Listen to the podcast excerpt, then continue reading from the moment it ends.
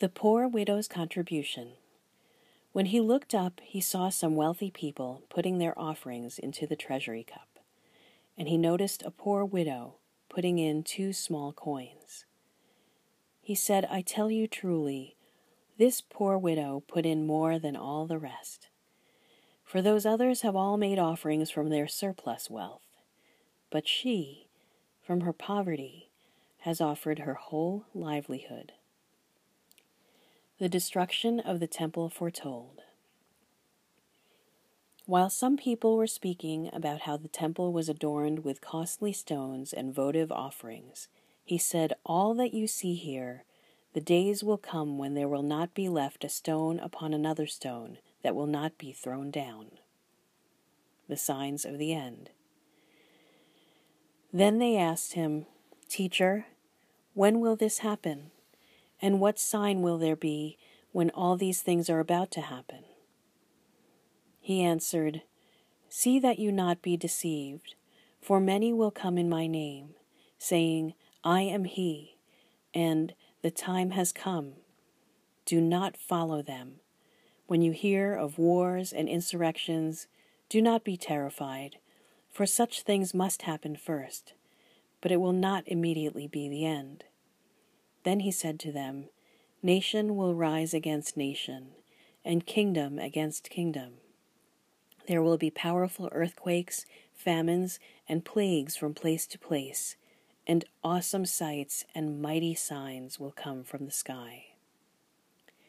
The coming persecution. Before all this happens, however, they will seize and persecute you. They will hand you over to the synagogues and to prisons and they will have you led before kings and governors because of my name. It will lead to your giving testimony. Remember, you are not to prepare your defense beforehand, for I myself shall give you a wisdom in speaking that all your adversaries will be powerless to resist or refute. You will even be handed over by the parents, brothers, relatives, and friends and they will put some of you to death. You will be hated by all because of my name, but not a hair on your head will be destroyed.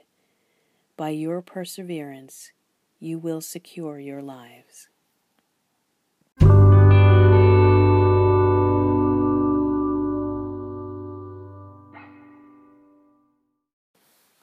The Great Tribulation when you see Jerusalem surrounded by armies, know that its desolation is at hand. Then those in Judea must flee to the mountains. Let those within the city escape from it, and let those in the countryside not enter the city. For these days are the time of punishment, when all the scriptures are fulfilled. Woe to pregnant women and nursing mothers in those days, for a terrible calamity will come upon the earth, and a wrathful judgment upon this people. They will fall by the edge of the sword, and be taken as captives to all the Gentiles. And Jerusalem will be trampled under foot by the Gentiles until the names and times of the Gentiles are fulfilled. The coming of the Son of Man. There will be signs in the sun, the moon, and the stars, and on earth nations will be in dismay, perplexed by the roaring of the sea and the waves. People will die of fright in anticipation of what is coming upon the world, for the powers of the heavens will be shaken, and they will see the Son of Man coming in a cloud with power and great glory. But when these signs begin to happen, stand erect and raise your heads, because your redemption is at hand. The lesson of the fig tree. He taught them a lesson. Consider the fig tree and all the other trees. When their buds burst open, you see for yourselves and know that summer is now near. In the same way, when you see these things happening, know that the kingdom of God is near.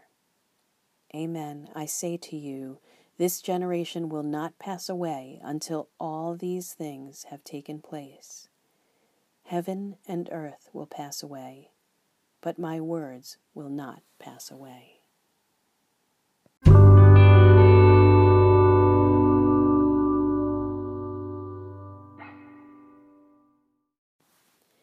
Exhortation to be vigilant. Beware that your hearts do not become drowsy from carousing and drunkenness and the anxieties of daily life, and that day catch you by surprise like a trap. For that day will assault everyone who lives on the face of the earth. Be vigilant at all times and pray that you have the strength to escape the tribulations that are imminent and to stand before the Son of Man. Ministry in Jerusalem. During the day, Jesus was teaching in the temple area, but at night he would leave and stay at the place called the Mount of Olives, and all the people would get up early each morning to listen to him in the temple area.